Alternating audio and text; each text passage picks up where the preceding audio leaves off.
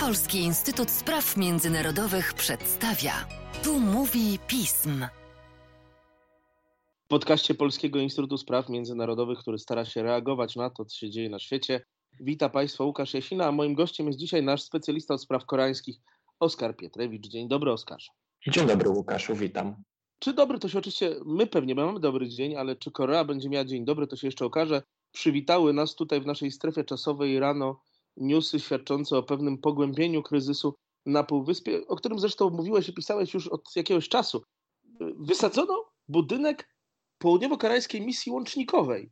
Skąd takie wspaniałe tradycje na terenie Korei Północnej? W Europie póki co jeszcze nie wysadzamy wzajemnie budynków swoich ambasad wysadzanie na Półwyspie Koreańskim różnych rzeczy no, nie jest nowością. Pamiętajmy chociażby 2008 rok, kiedy Korea Północna manifestacyjnie wysadziła wieżę chłodniczą w swoim ośrodku nuklearnym w Yongbyon, co wówczas miało świadczyć o tym, że wywiązuje się z zobowiązań międzynarodowych i zamierza pożegnać się ze swoim programem nuklearnym. Okazała się to wydmuszka, okazało się to e, wydarzenie medialne, miało zwrócić uwagę. Zresztą to był pomysł szefa e, zespołu negocjacyjnego amerykańskiego, który przekonał, że musicie coś pokazać światu, żeby świat uwierzył, że jednak wyrzekniecie się e, ambicji nuklearnych. Teraz mamy do czynienia z też z pewnym gestem. Faktycznie my tak nie prowadzimy polityki, ale Korea Północna chciała zamanifestować swój wyraźny sprzeciw, to, że nie rzuca słów na wiatr, bo to, co zrobiła Korea Północna, y, ona zapowiedziała trzy dni temu publicznie słowami e, siostry Kim Jong-una, Kim Yo-jong, która powiedziała, że Korea Północna wysadzi, jeszcze nie podając dokładnie kiedy, ale że zamierza zniszczyć bezużyteczne biuro łącznikowe w Kesongu, które e, działało od września 2018 roku. Ono działało, ono było efektem porozumienia deklaracji z Panmunjomu z kwietnia 2018 roku, przyjętego w trakcie e, szczytu e, przywódców między Kim Jong-unem a prezydentem Moon Jae-inem z Korei Południowej. I to biuro łącznikowe miało e, służyć temu, że właśnie stosunki międzykoreańskie wchodzą na nowy etap. Nie tylko tak zwane gorące linie na granicy, czyli połączenia telefoniczne, ale też budynek specjalny do tego, żeby urzędnicy, dyplomaci z jednej i drugiej Korei mogli się spotkać i dyskutować bieżąco na temat właśnie aktualnych spraw. To biuro już e, od wielu miesięcy tak naprawdę było martwe. E, już od zeszłego roku Korea Północna obniżyła rangę e, swoich dyplomatów, którzy tam się pojawiali, więc to, co teraz Korea Północna zrobiła, to jest konsekwentny ruch tego kraju w relacjach z Koreą Południową, po tym jak w zeszłym tygodniu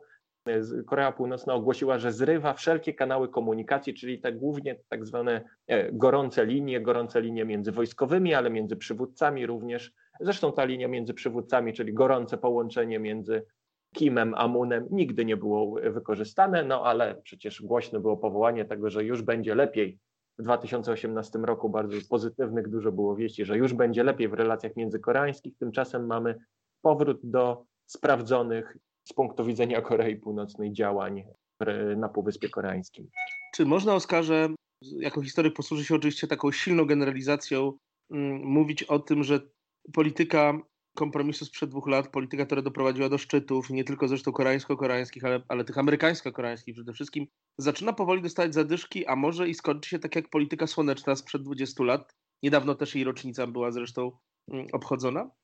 Y, może tak być, ponieważ faktycznie wiele rzeczy dobrych się wydarzyło z punktu widzenia y, poprawy, y, na rzecz poprawy w relacjach międzykoreańskich czy amerykańsko-północno-koreańskich, ale to, co staraliśmy się też w piśmie na bieżąco monitorować i, i eksperci też na to wskazywali z różnych innych ośrodków, na to, że brakuje mięsa w relacji międzykoreańskiej. To znaczy, że Politycznie wykonano wiele gestów, bardzo istotne wydarzenia, takie okoliczności wręcz historyczne niekiedy.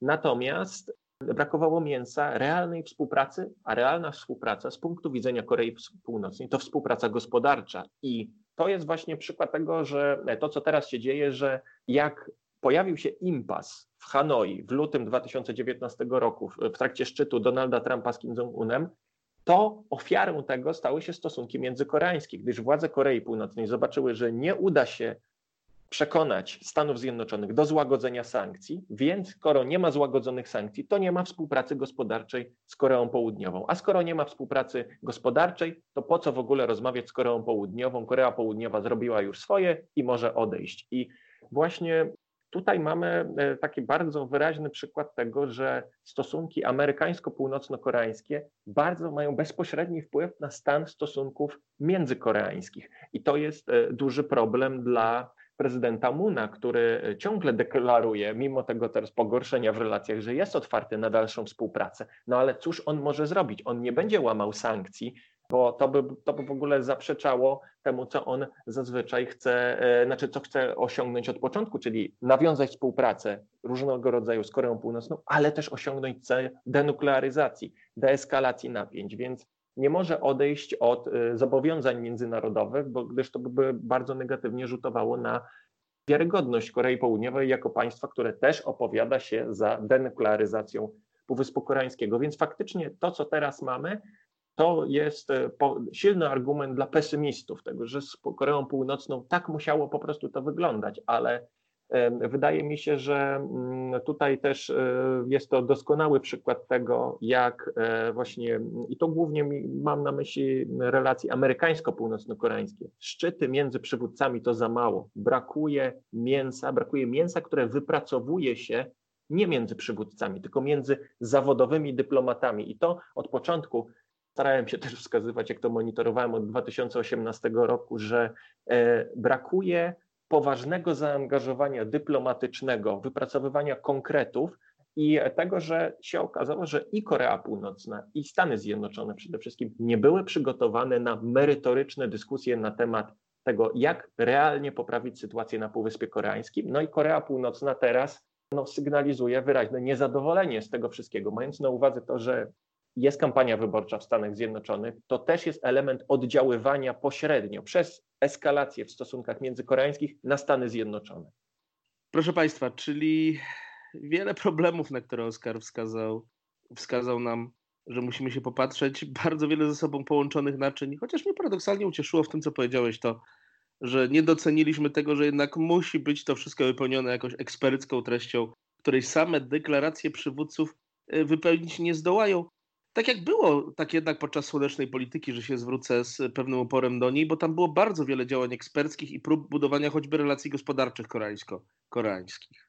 Tak, no faktycznie tutaj e, też wskazywaliśmy, że jest, są wyraźne ograniczenia tego, co działo się od 2018 roku, że e, jest moment zbliżenia politycznego, ale później muszą pojawić się konkrety ale z kolei też nie może być konkretów, jeśli warunkiem złagodzenia czy zniesienia sankcji są kroki Korei Północnej na rzecz denuklearyzacji. Skoro w ocenie Stanów Zjednoczonych Korea Północna nie zrobiła takich nie podjęła wiarygodnych kroków na rzecz denuklearyzacji, że to wszystko, co robiła, to jednak było element pewnego teatru politycznego, a nie realnych działań, no to Stany Zjednoczone uznały, że nie mają powodu e, złagodzić sankcji. Tylko tutaj Korea Południowa wskazywała, że może jednak wypróbować to złagodzenie sankcji jako pewien test wiarygodności północno-koreańskiej, bo Korea Północna z kolei traktowała, że dopóki też nie otrzyma pewnych konkretów, no to sama się nie zdecyduje na konkrety w kwestii nuklearnej. Więc to jest takie,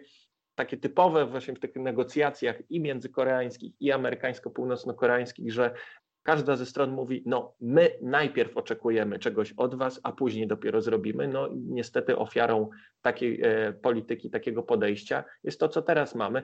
Aczkolwiek zobaczymy, czy przerodzi się to w większą eskalację, bo tutaj jest to e, pewne no, działanie, które jest nastawione na efekt taki właśnie medialny, bo już, e, już mamy prawda, zdjęcia i, i filmy pokazujące, jak doszło do wysadzenia tego biura łącznikowego, no ale e, jeszcze się nie strzelają Koreańczycy, e, jeszcze nie strzelają do siebie.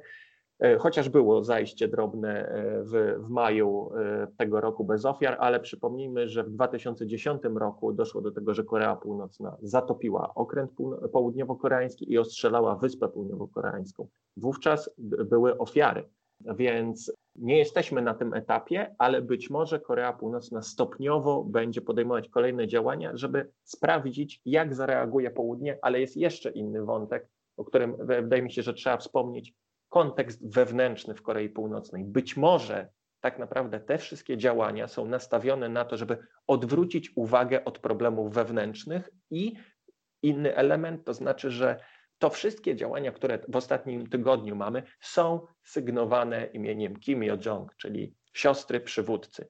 I być może ona w tej całej sytuacji stara się zaistnieć jako osoba bardzo silnie umocowana w aparacie władzy. W kontekście e, z ostatnich miesięcy dyskusji na temat tego, kto faktycznie rządzi w Korei Północnej, co się dzieje z Kim Jong-unem, to też może mieć znaczenie. To znaczy, że teraz w warunkach e, eskalacji Kim Jong może wyrastać jako osoba bardzo istotna w reżimie, że jednak w Korei Północnej tak się buduje swoją pozycję jako polityk nieustępliwy, i e, nastawiony na, na to, że jak będzie trzeba być ostrym, to będzie ostra. E, to będzie ostra Kim Jong. Więc e, tutaj brałbym też pod uwagę ten kontekst wewnętrzny. Tak krawiec kraj, jak mu materiał staje, czyli po prostu odmienne polityczne zwyczaje Koreańskiej Republiki Ludowo-Demokratycznej. Oskarze, dziękuję Ci bardzo za pilotowanie całej sprawy i do usłyszenia. Dziękuję, do usłyszenia.